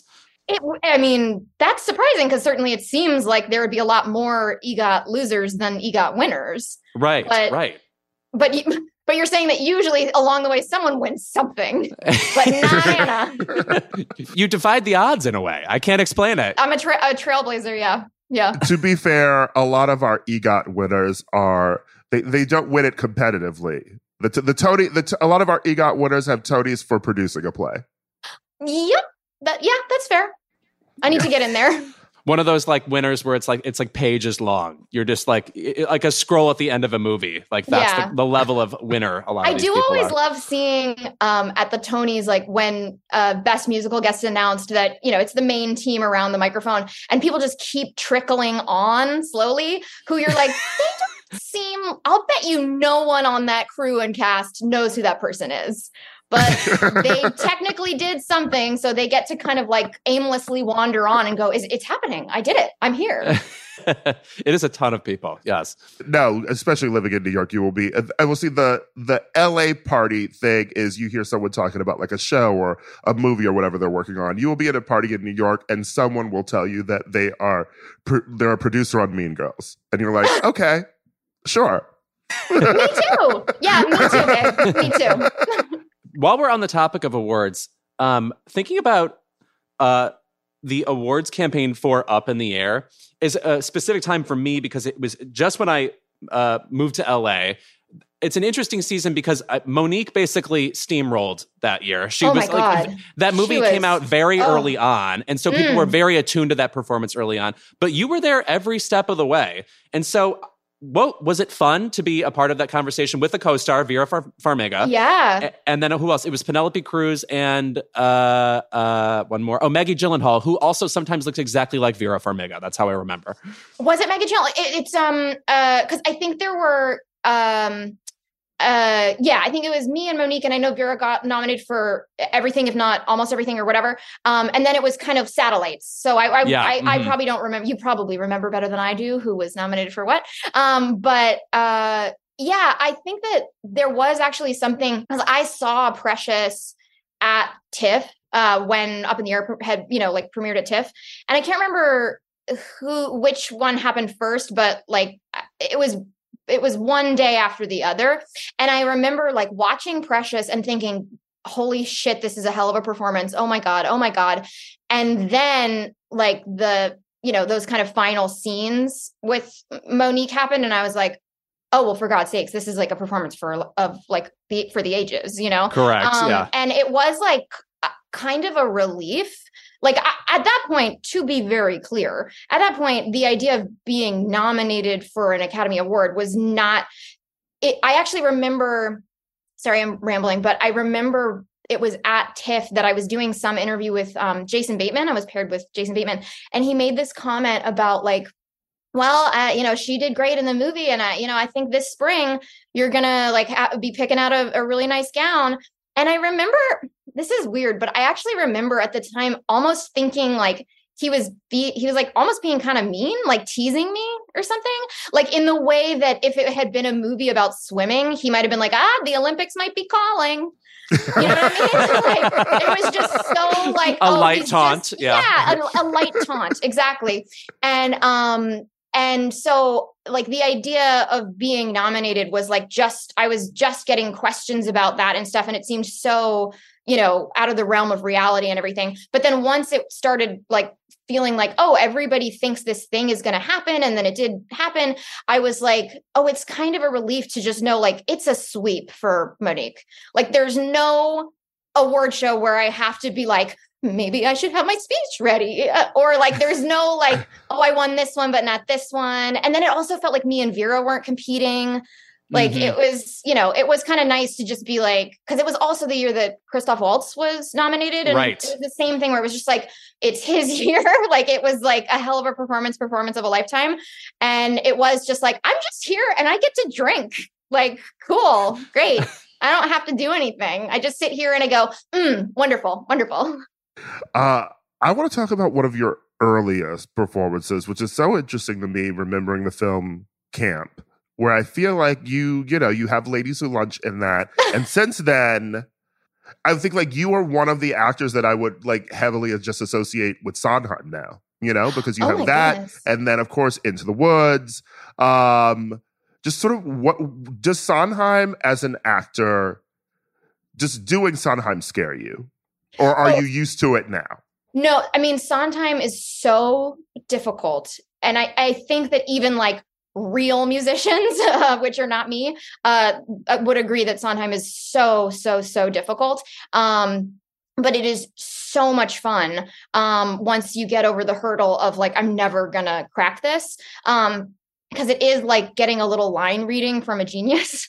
Um, and you have freedom to um, whatever you know explore and make discovery within that but he's really telling you here's your intonation build from that how you want to but you know there's not like a kind of um a a sweeping melody where you have like all this room to um backphrase and interpret and whatever. It's like you know he's given you this um this framework and it's very hyper specific but and you have enough creative freedom within it but it's you know it's like so fun and so challenging. I, I feel like i'm being annoying but it's yeah I, I i i love sondheim so much. And I will also say that he, yeah, so he was in camp and he showed up and he saw uh some like a rough cut of ladies who lunch on the day that he was uh on set and doing his cameo. And it was like what did he say? And uh he apparently said she has the most perfect teeth i've ever seen. And you know as compliments go i'll take it. Um it was like I was over the moon that it wasn't just like you're butchering this song or whatever. Um, and then when I did uh, a little night music at New York City Opera when I was 17, I was so intimidated by the cast, uh, especially, of course, when you're 17, you're like especially hoping to impress the the cast members who are like mid 20s. And uh, the first day of rehearsal, I think he was there and he like walked over and was like anna nice to see you again and just walked away and i was like the 20 year old saw that happen. oh my God, I'm in. I'm the coolest. This is amazing. This is so great. Um, yeah. And then obviously on Into the Woods, it was like I had like this extra excuse to be, I mean, I'm really being generous with the phrase like work with him because he was updating the lyrics um, for Cinderella's song for Steps of the Palace to be in present tense. So he would just kind of come in and make little tweaks when it wasn't feeling right and like make tiny little changes. And so it, it felt like, ah, yes, we are collaborating. This is wonderful. uh, so we've spoken about camp. Another movie that I feel like brought you a, a, different kind of fandom. And I want to talk about the specific fandom devoted to you and the very disparate demographics it's comprised over the years. But a simple favor. Exactly. When, when that movie came out, it Perfect felt film. like it, it, it felt like people kind of expected to like it. And then it's like it took over a specific sect of Twitter. Like it's the movie they could not get off their minds. And it, it, there, there, were lots of parts of it. You know, it was like the the whiz bang of the movie. It was, you know, what Blake Lively was wearing. It was the craziness of the movie. Did you have any idea it would really catch on? I'm trying to even think of another movie I would compare it to that it like sort of electrified that demographic in a way. I don't know, like Hustlers or something. I'm not even sure. Oh, yeah, that's interesting. Um, well, yeah, I wasn't sure if you were talking about demographic or not, but I I would have a hard time trying to figure out a movie to compare a simple favor to right. uh, just as yeah. a movie um which mm, was challenging for me and for blake like on set we were always looking at each other like what movie are you in today i'm not like i'm what are we i never know um because it's really fucking wild to be like, it is a comedy and it's really glossy. Like we are, you know, I'm dressed crazy. She's dressed beautifully. The the look of the film has a certain feeling that's, you know, very slick and very glossy. And yet I'm talking about voluntary incest and there's murder and intrigue and like yeah and all of those things are just sort of baked in and like how we were just like i don't i don't know. I don't know how this is going to get pulled off. And we were always like like with comedy it feels like you're on this like sliding scale of uh very subtle to very broad and you're you know maybe doing options different takes of like where am i on the slider? And with a simple favor i remember saying to blake it feels like i just the button just like came off and now i'm just holding it and i don't know where to put it. And like what what do i i can just move it in 3d space? Like what the fuck are we doing? Um which again was was really exciting and and really strange and scary. And i think it really wasn't until we saw the movie that it made sense to us. Yeah, I assume it's a movie where you had to just trust that the tone was being taken care of. You're just yeah. like, well, I'm going to do my thing, and then you know, well, maybe it'll come together. Yes, no, and I think obviously Paul's track record speaks for itself, but it was not, uh, you know, he's known for bridesmaids and a very different kind of thing. Mm-hmm. And it's, yeah, I think it's exciting to be a part of something where someone's doing a thing they're not known for. Um, but yeah, also just going like, I don't have like a, a reference point. I don't have anything to, to hold on to. And I, I felt really grateful to have uh, Blake as a, uh, as a scene partner because it felt very comfortable. You know, she's such a pro, and I, like it was just easy to go like, how about this one? We'll just do this. You know, it was just very simple and like straightforward, and we were just kind of like uh down to do options and try things and like we weren't really getting caught up in uh like touchy feely stuff it was more just like let's try this option and this option just try to get paul what he wants because we we haven't figured it out yet but we're just hoping he has a master plan which he did you know, the way Louis talks about that film, sort of like electrifying people in a weird way, I would say, sort of, that's a film that I always introduce to people if they haven't seen it the same way I introduce Down with Love to people. I'm always like, this is a very funny film that you might not think is for you. But once someone starts watching it, they're like, Oh no, I love this film. Yes, yes. Down with Love is actually a weirdly good example. No incest in Down with Love, sadly, but um, yeah, uh, that's what I always felt that film was missing. yeah, I love that as a reference because it is like, wait, where are we? What world are we in right now? Uh, speaking of music, uh, what we were talking about before, I find it so interesting that, like, I mean, you basically had the pop girl shaking with cups you know, like that, like was that so weird for you to do a like you're doing the movie Pitch Perfect and like cool, okay, like I'm singing the song in it, but then the song becomes a phenomenon and it's like basically like ruling Billboard. it was so weird. I was filming, I was in New York filming the last five years when it was, again, so weird to say, like climbing the charts. and I was taking a nap in a uh, the basement of a church in Harlem where like it was our, the lunch break of whatever we were filming. And I remember like getting an update that it was like number six in the Billboard top 10 and really looking at it and going like, I don't, you know, I think it was like Miley Cyrus and like Macklemore and whatever, I don't know, whatever else was popular at the time.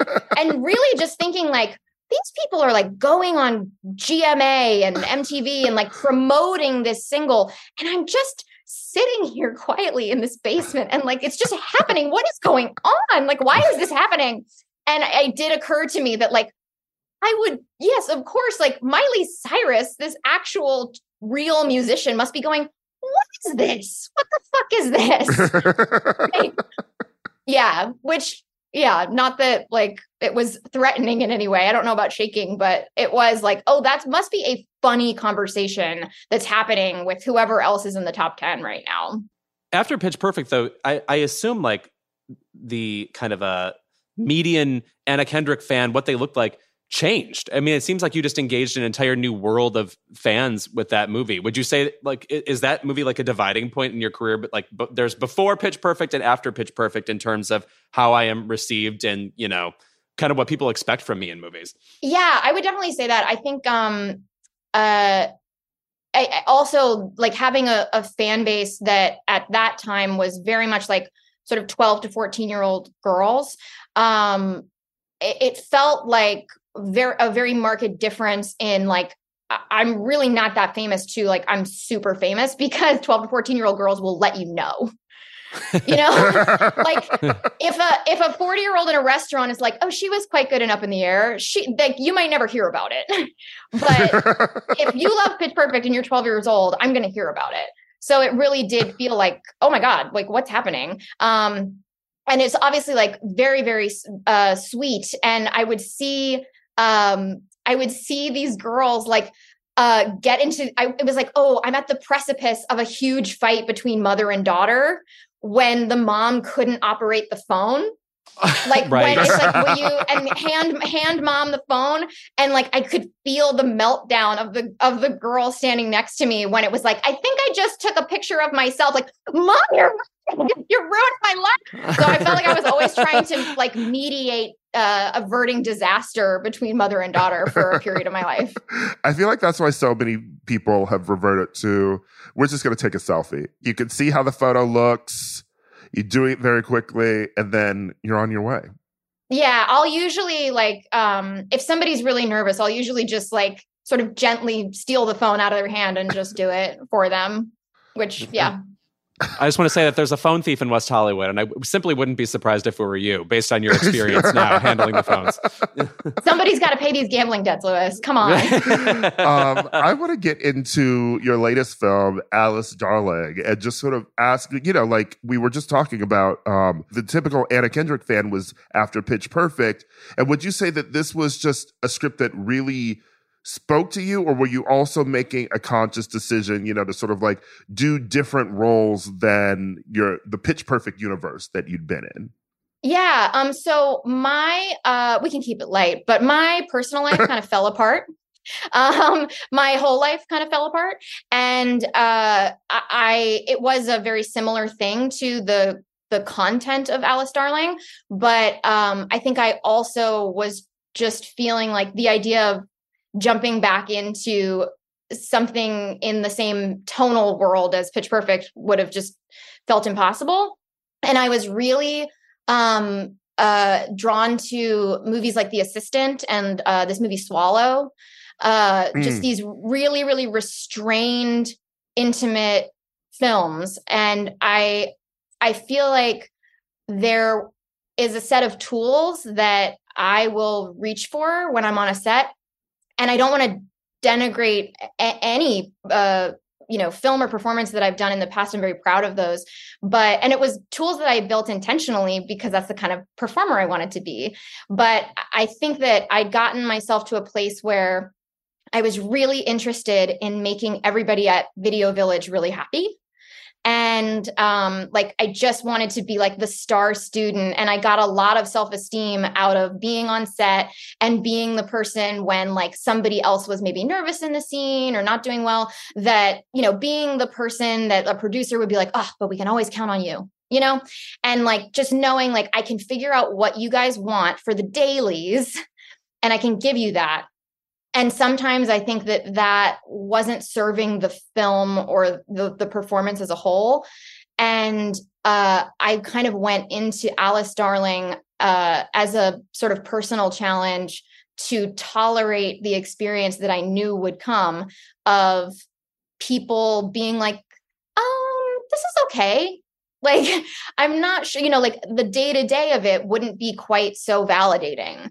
Um because i'm not being the kind of charismatic like i know the tool i have to reach for. I know what you want me to do and i'm not going to do it and i'm going to just i'm going to tolerate the discomfort of knowing that you don't think the scene's really working and trust that i'm building a whole performance. Because i think like especially the the first 10 or 15 minutes of the film alice is kind of a bummer like she's not really that fun to be around you know she's kind of cold to her friends and there's just not a lot of life behind her eyes and i think i also wanted to you know trust that people would still root for her and get on board with her because i kind of wanted to trust that I was still valid and deserved care when I was in that space.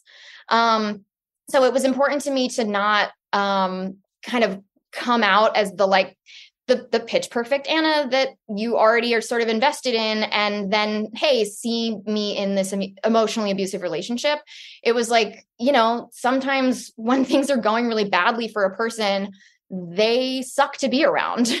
um and uh that was uh like hard to not be getting the attaboys uh that i usually try to kind of twist myself into being able to get uh every hour and every day and every scene and um kind of trust that uh, I could see what I knew I, I wanted it to be, and then sort of hope that that felt like something to people when they watched it uh, we should say that this is a movie about a girl who is in a relationship where she's being psychologically abused. And what shocked me, and you brought up a couple of movie titles just now, is I can't really think of too many movies about this subject.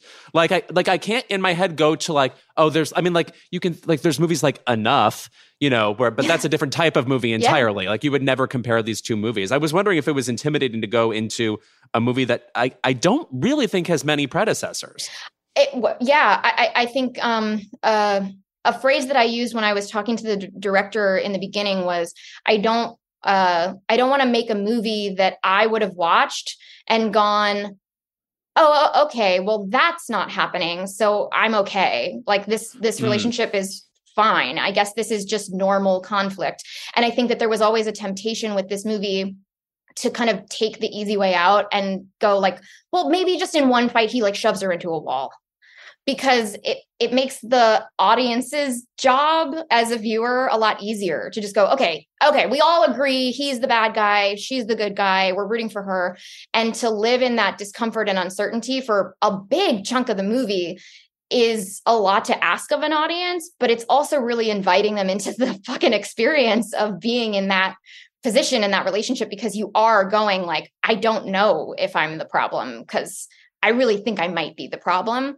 And um yeah, it's uh I think it's tricky to describe to people and it's it's it was hard to continually push for pulling back on even the language that um, the partner uses like how many times does he curse at her and you know um, because again it's like it would be a lot easier if we just went oh okay so he is abusive and again it was like something that i found myself really fighting for. And then of course going well i'm i'm sort of fighting for my past self you know to go like this is enough. Like what's happening in this movie is enough to say that this is abusive and she deserves to get out. You know this isn't normal. This isn't normal conflict. Would you happen to say that you maybe feel as if you know uh your profession as an actor you know sort of was maybe in sort of a hindrance and you know sort of this idea of you know needing to please people even talking about the Video Village thing you know like it's did you feel that alice darling was able to afford you a bit of maybe catharsis that you hadn't experienced in other roles?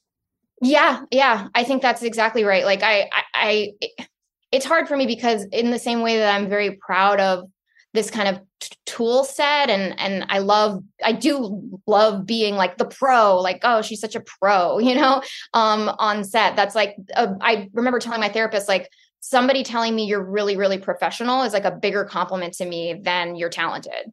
So mm. um so it's hard for me because I am uh proud of that tool set and it can be armor.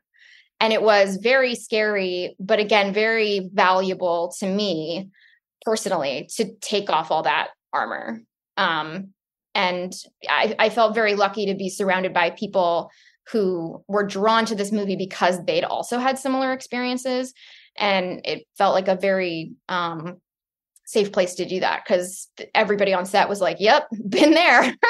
God, that uh, sounds like um, I mean, is that like luck? I mean, like how did how did this set come together? That seems like I, you must have been so grateful for that. Yeah, I mean, I think that people um, who were drawn to this film uh, were drawn to it for that reason. Um, mm. I, I, think that on paper, I, I, think that the experience of watching the movie is. Uh, it's like a horror film really um you know like I, I kept i kept saying when i was kind of advocating for pulling back on um very black and white abusive behavior, I was like, nobody that's seen a cut of the film thinks like, I don't know, things seem fine for Alice. Like it's a very intense, horrifying movie. Right. Um, and uh, I think that, but I will say that on paper, I could understand somebody who didn't relate to it just kind of going like nothing really happens in this movie and because they didn't like read it and go, oh, I know this feeling.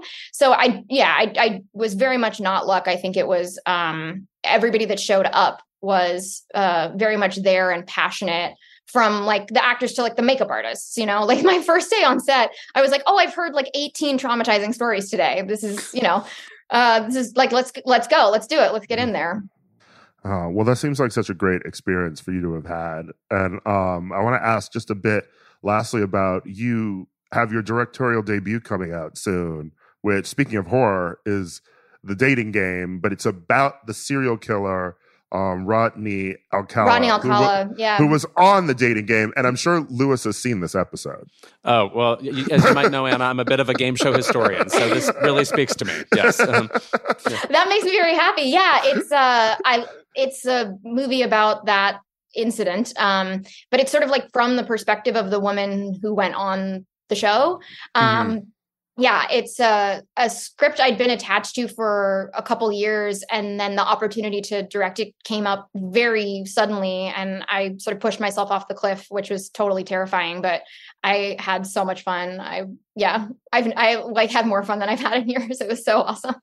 Because if I remember correctly, though either the woman who went on the date or chose him or whatever said something like, or somebody turned him down and said he felt like a serial killer to me. Like somebody had detected, so, like to the T, that he was crazy. That's interesting. I don't know about. I mean, I I'm embarrassed to say if that's the case. I'm embarrassed to say I don't know that quote, but um, I will say that there are so many insane details about the the show and the case that really illuminate the way that um, uh, women, uh, even now, but especially at that time, would kind of go against their gut. And um, yeah, we've tried to sort of pack all of those specific details into the movie. I cannot wait to see that. What an yeah. what a perfect topic for a film. There's there's a few game show movies out there, and this is I know understand barely a game show movie, but there's a there's a couple tales out there that were, were supposed to have turned into movies that never did. There's this guy who won this game show Press Your Luck, where he uh, took the money, got it in ones, and uh, he he gamed the system. Anyway, there's a lot of game shows attract a lot of strange personalities, is what I'm saying. So, Clearly, uh, congrats to you. it's not shocking too when you consider, you know, like the proliferation of, I guess, you know, like uh, scammers on like Bravo or Real Housewives or something. You know, it's like it's. I think that when you look back to things like this, people like that are just sort of drawn to TV and attention in general, and they're always yeah. going to find a way to be front and center while thinking yeah. that they're hiding something. Yeah, what Mm. kind of pathology lurks bet- be- beneath somebody who would go on a game show or be an actress or host a podcast? Dear God. Well, now that we're smithereens, okay. well, thank you so much for being here. Anna, I'm so I'm so so delighted to to meet you guys. I'm such a big fan of both of you, and I'm so happy that you guys are had me. Yeah, and thank you for sharing all of that with us too. Like, you know, really, I really hope people um, see Alice Darling because I think that you are fantastic in it. Thank you. And I want to add one quick note.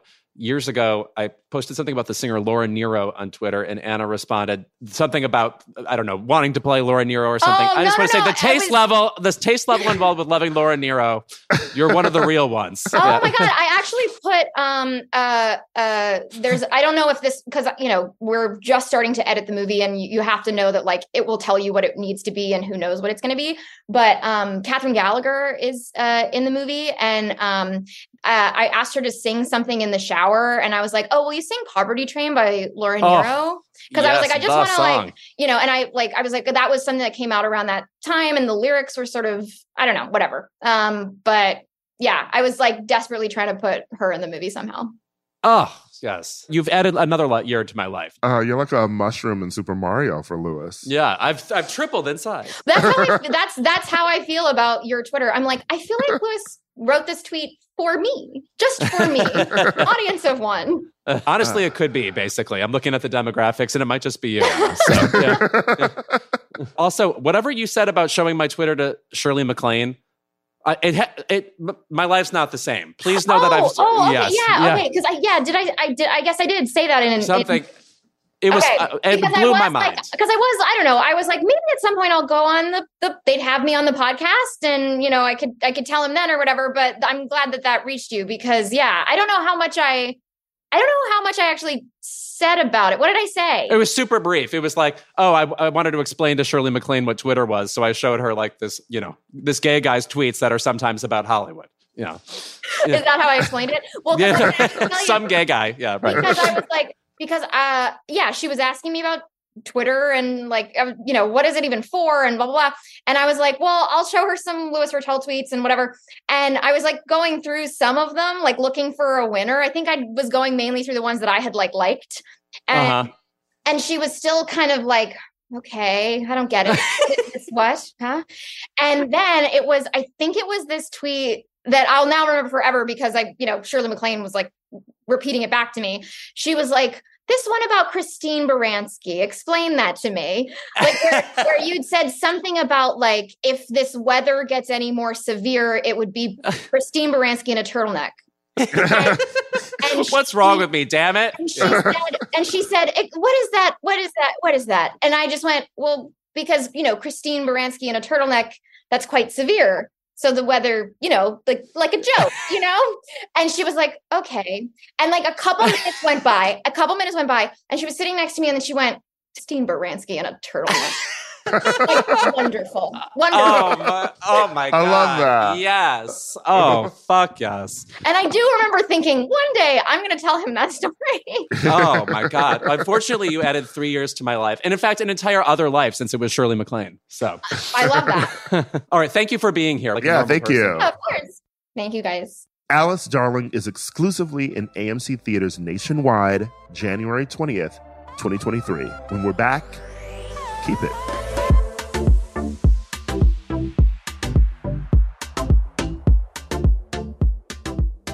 And we are back with our favorite segment of the episode Keep It, the first official Keep It's of 2023. Louis, Yes. why don't you go first?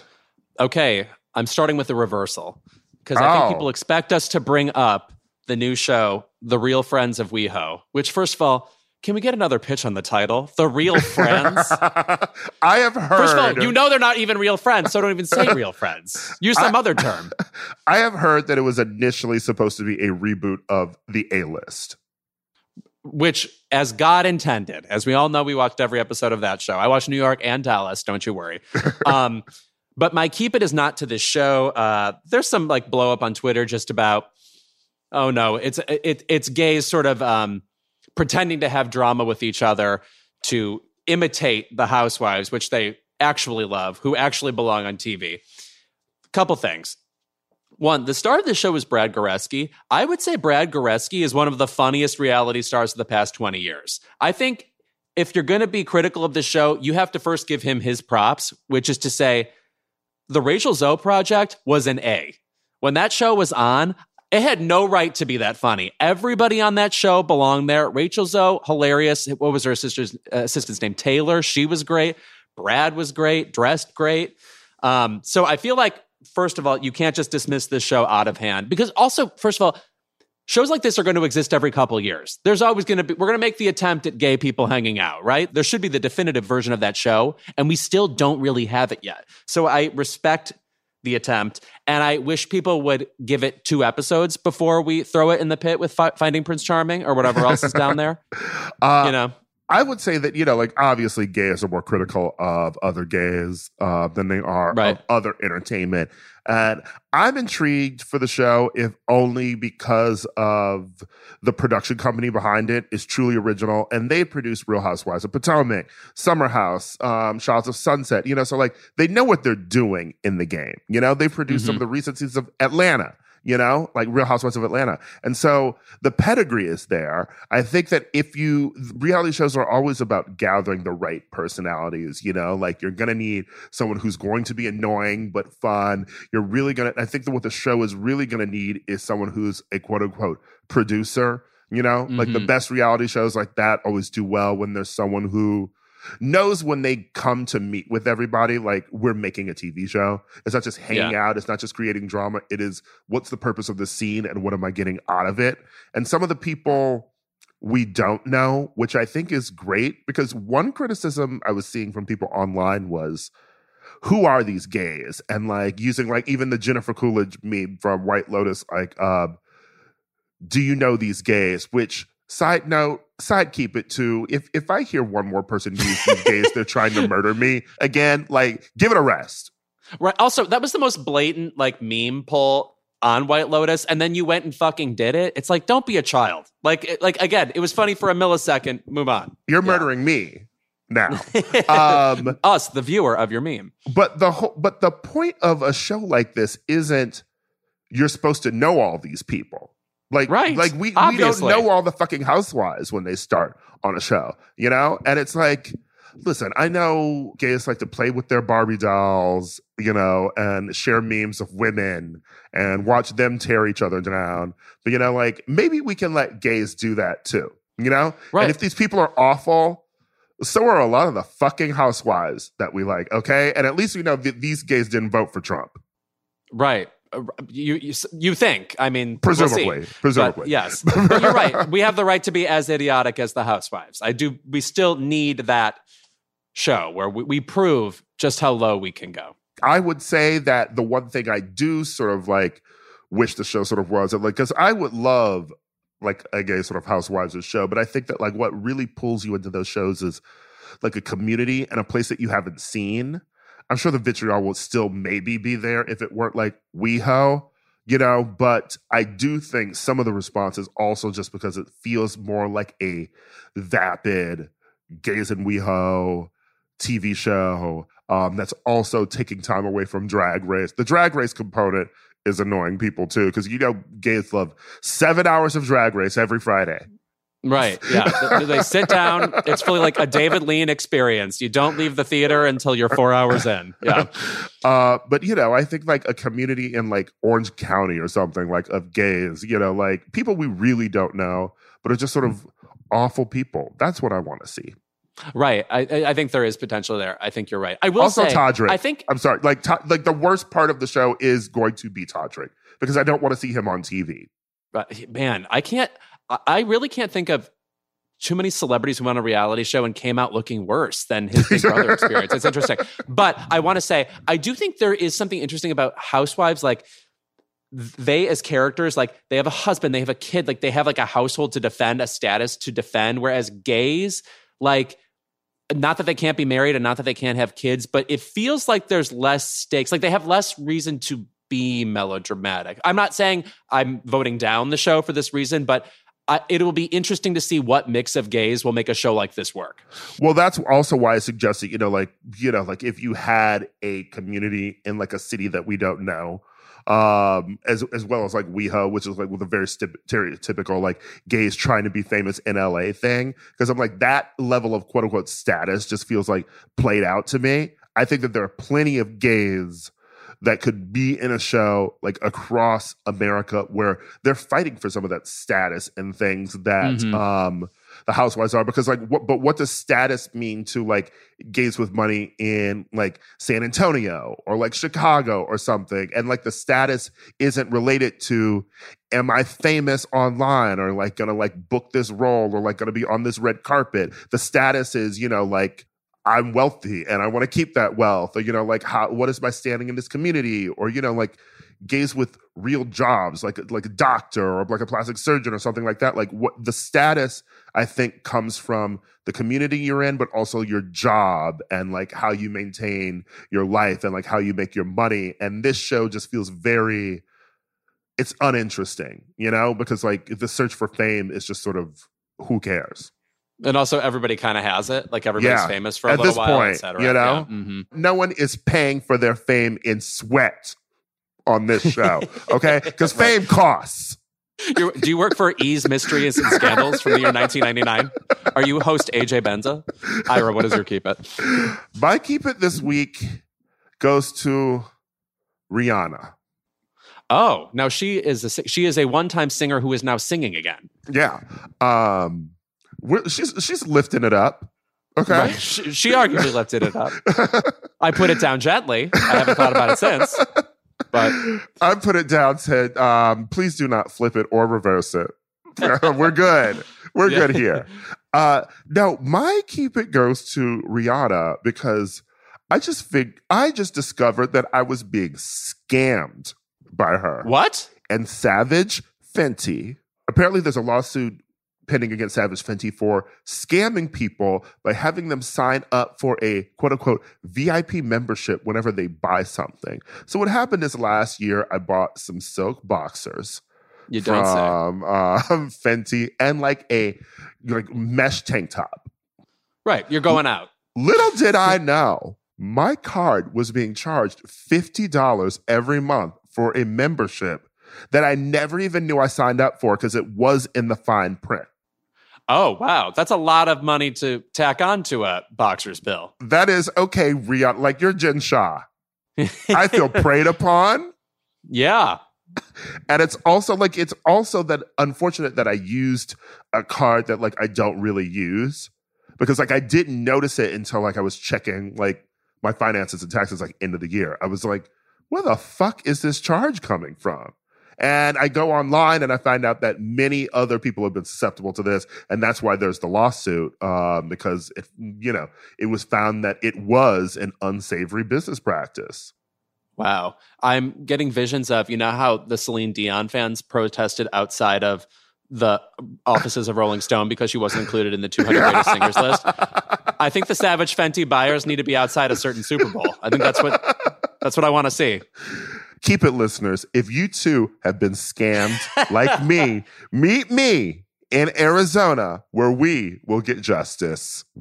Oh my Dial god. 1 800 Justice from Rihanna. I was waiting for the bubble print to appear under your under your face.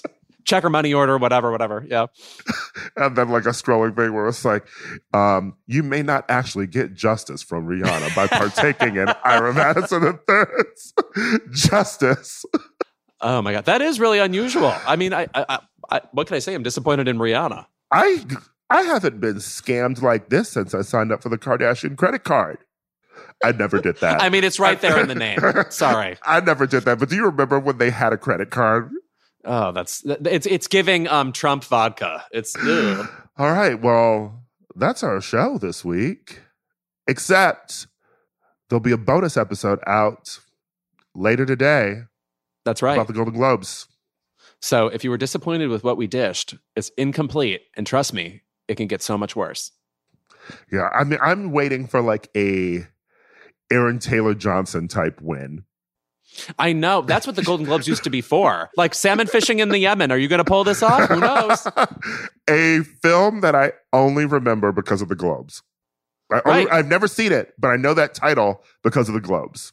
Mozart in the Jungle, etc. Right. I think people watched that, didn't they? I, I find that presumptuous. There's no way of knowing, and they won't. They won't admit it if you say if you ask. Uh, well, thank you to Anna Kendrick for joining us, and thank you for joining us for season six of Keep It. Is this like that community thing? Six seasons in a movie? Right. Oh. Oh. Good lord. What's the movie going to be? And is Lucas Hedges available? to play you? yeah. I think. I think it has to be Lucas. Who's B? Hmm. Brian Tyree. We'll let the viewers decide. Let- oh, I don't hate that. I Brian hate that. Tyree, Winston Duke. We'll go with one of those. Brian Tyree, by the way, fabulous in Causeway, a movie we forgot to bring up. Yeah, well, he is fabulous in it. I think J Law is nice to see her back on um, screen again. I think it's a good movie that doesn't have a lot of awards conversation because it's it's ultimately just sort of there. It, You know? it, it, it doesn't feel like a competitive movie. It's just good. Yeah. Yeah, it's just good. Mhm. It's it's it's it's uh you're just hanging out. Right. Just like on Keep It. See you next week or tonight. Yeah. Keep it the causeway of podcasts. And that is our episode. Don't forget to listen to our Golden Globes special later today. And also remember to check out full episodes of Keep It on the Uncultured YouTube channel. And to please rate and review Keep It on your podcast platform of choice Apple Podcasts, Spotify, Google Play, etc. Five star reviews. If it's got to be four stars, I don't want it. See you on the next Keep It.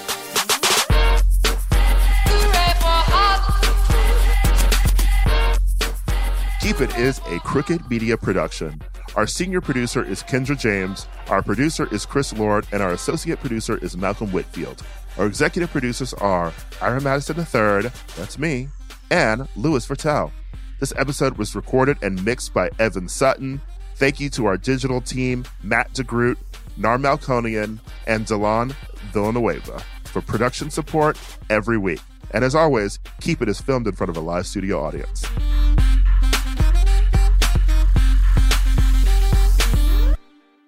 As a chef and a restaurant owner, I'm as meticulous about my cookware as I am about my ingredients. That's why I love Made in Cookware. Each pan they make isn't just designed to perform, it's crafted to last. As a mom, I love that I can trust Made in. It's made from the world's finest materials, so I can feel good about what I'm feeding my family.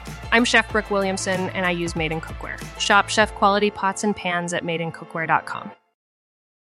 Whether you're a morning person or a bedtime procrastinator, everyone deserves a mattress that works for their style. And you'll find the best mattress for you at Ashley. The new Tempur-Adapt collection at Ashley brings you one of a kind body conforming technology, making every sleep tailored to be your best. The collection also features cool to the touch covers and motion absorption to help minimize sleep disruptions from partners, pets, or kids. Shop the all new Tempur-Adapt collection at Ashley in store or online at ashley.com. Ashley, for the love of home.